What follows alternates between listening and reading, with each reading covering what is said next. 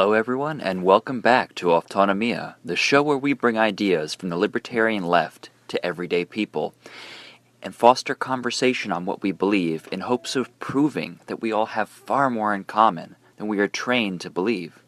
My name is Hayward, and I am your host. As always, our intro and outro music come from a song called A Bigger Cage is Still a Prison by Cistem Failure. If you'd like to look up this song, the band spells System, C I S T E M, for political reasons. There's nothing I want more than to sleep under the night sky. Hear the animals as they go about their lives. Feel the fire warm my body, feel the mud under my toes. But tonight, this cell keeps me enclosed.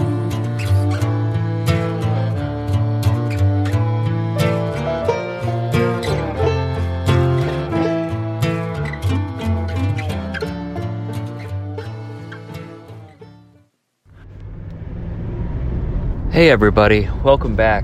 Um, gonna have a very brief episode of the podcast today, and this is gonna be outside of our recent uh, scope of episodes about Rocky recap. Um, this this is about that shooting. Uh, no, not that shooting. The other shooting. Uh, oh wait, no, the other shooting. Um, so those of us that have been living under rocks may have noticed that in the past, what now, a couple weeks, what is it, three mass shootings that have happened? Um, certainly very stressful. Um, it makes this already deeply unsafe world seem much less, much less safe than uh, than it already wasn't.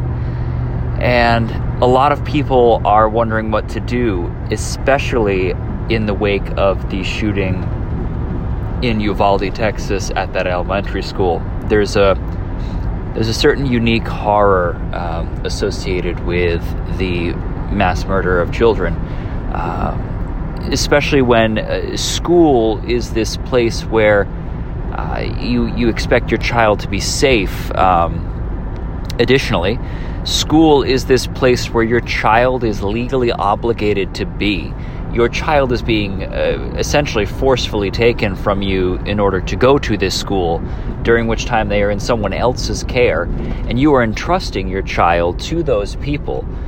And this sort of thing happens, and happens. I, I feel reluctant saying happens more than it should because, of course, it shouldn't happen at all. But it, it, it happens with a, a frequency that is chilling to say the least, and it is very challenging trying to determine what way there is to move forward. A lot of people, um, especially in the uh, the communities I hang out with, which are mostly folks in the moderate right, locally to Connecticut, are talking about how important it is to arm teachers or arm uh, guards or have more police in schools. Specifically, they're they're zeroing in on why it's so important to have more police in schools. And while on a surface level that might seem intuitive, like I mean, you if you trust the police to be the protectors of the innocent, then it is not unreasonable to say, well, maybe we should have uh, more police in schools in the event that a mass shooting takes place. Well, the difficult thing about that is, is when you start to dig deeper, it's hard to feel so confident that that will be a net force for good, especially if you are talking about a mass shooting situation. Admittedly, it's a little bit difficult to quantify the deterrent effect that an armed officer in school may have. Maybe uh, just having a cop in school creates a situation where someone feels less comfortable engaging in a mass shooting, but that's not something we can quantify.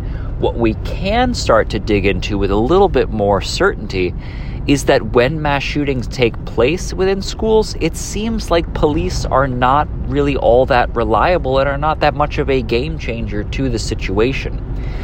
Uh, the Coward of Broward comes up, wh- where you have the um, the officer, SRO, assigned to the school, who is supposed to be there to defend these people.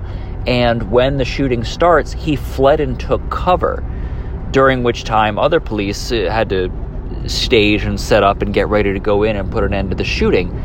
And so, if the resource officer is not going to engage in that situation, what are they there to do? Well, they're there to normalize police presence, uh, act as a, a uh, public face to the authority that the people will be expected to live under for their entire life. And they have the arrest, uh, arrest power over students at this school, making the school ever more like a prison than it already was.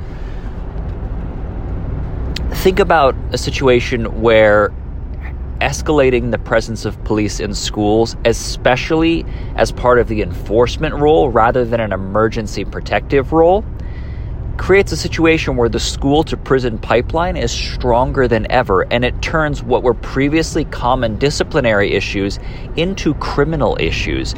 Criminal issues that can have consequences for people for the rest of their life in a time where their brains are not even done developing yet it's really worth considering a, a deeper picture here.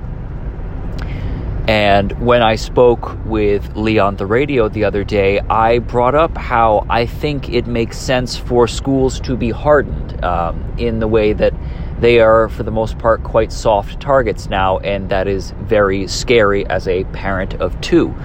Um, but I don't think that police specifically are the answer.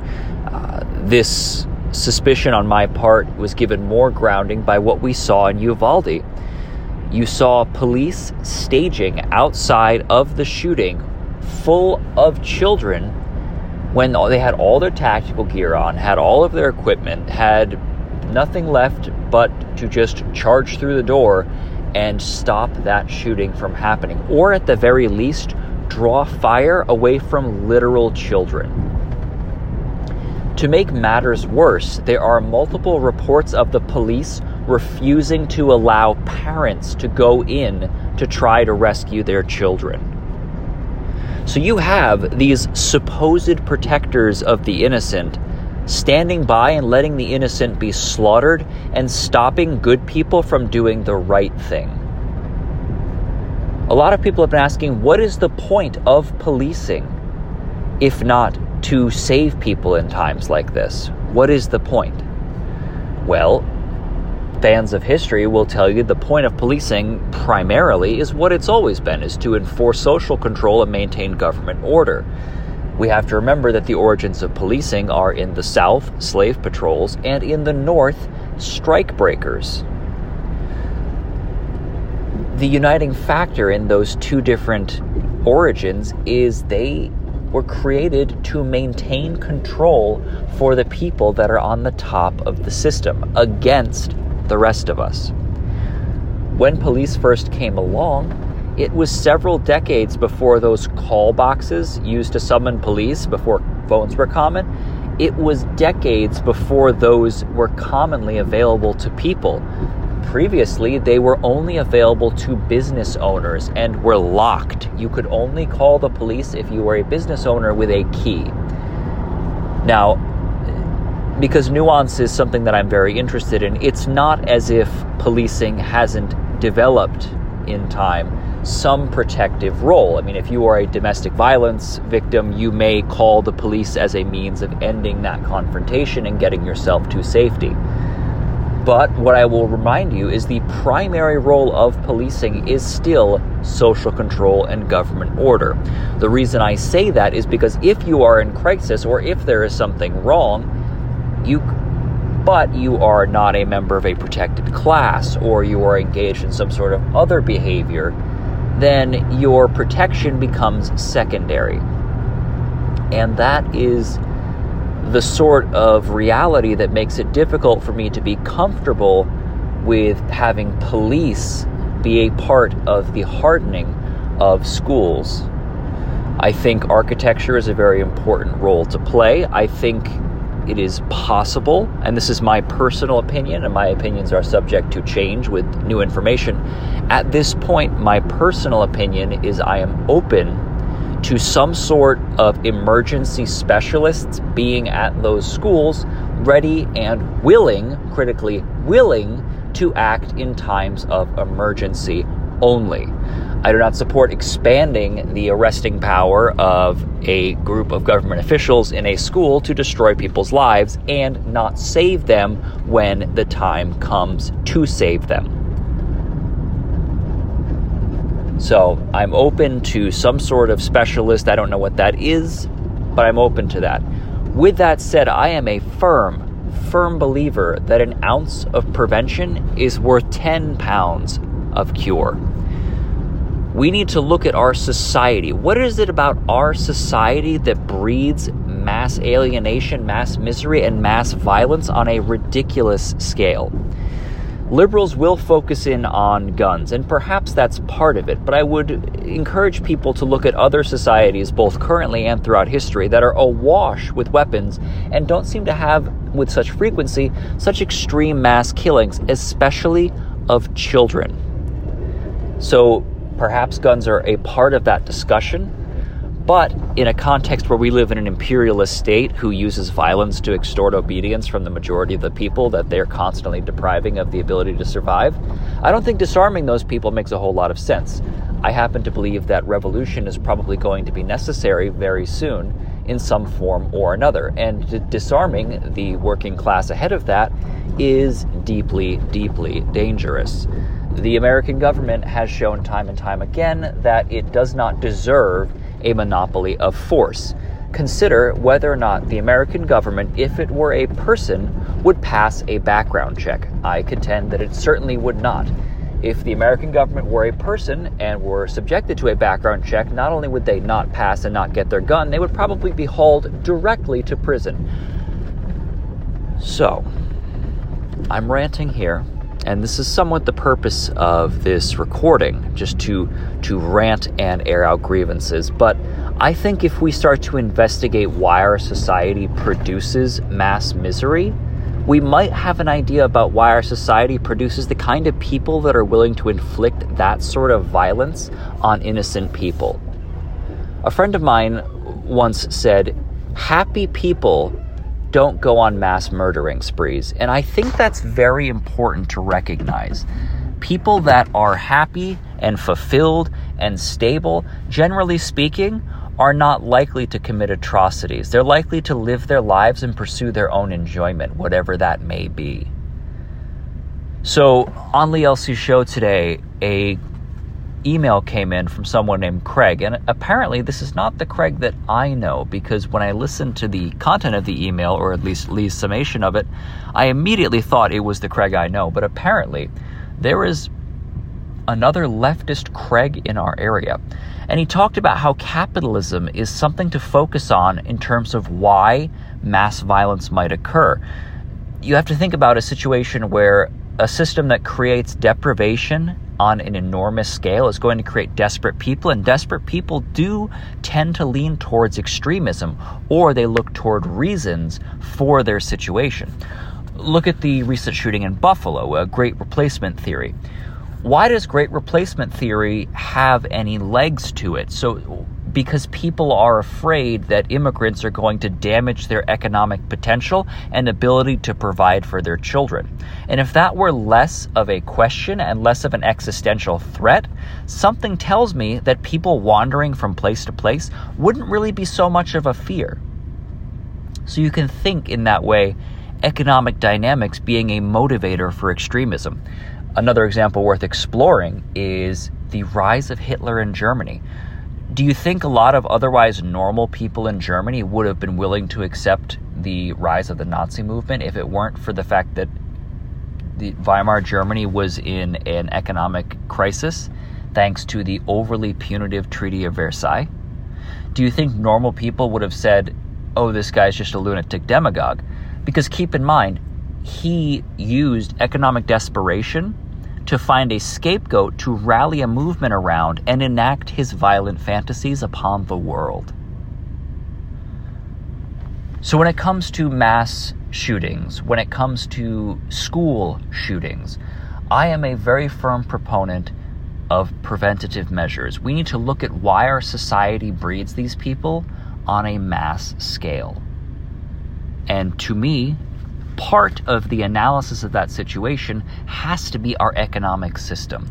Our economic system that reliably destroys people and reliably keeps the majority of the population in some form of economic desperation is probably something to consider when wondering why people go insane in our society and mass murder children.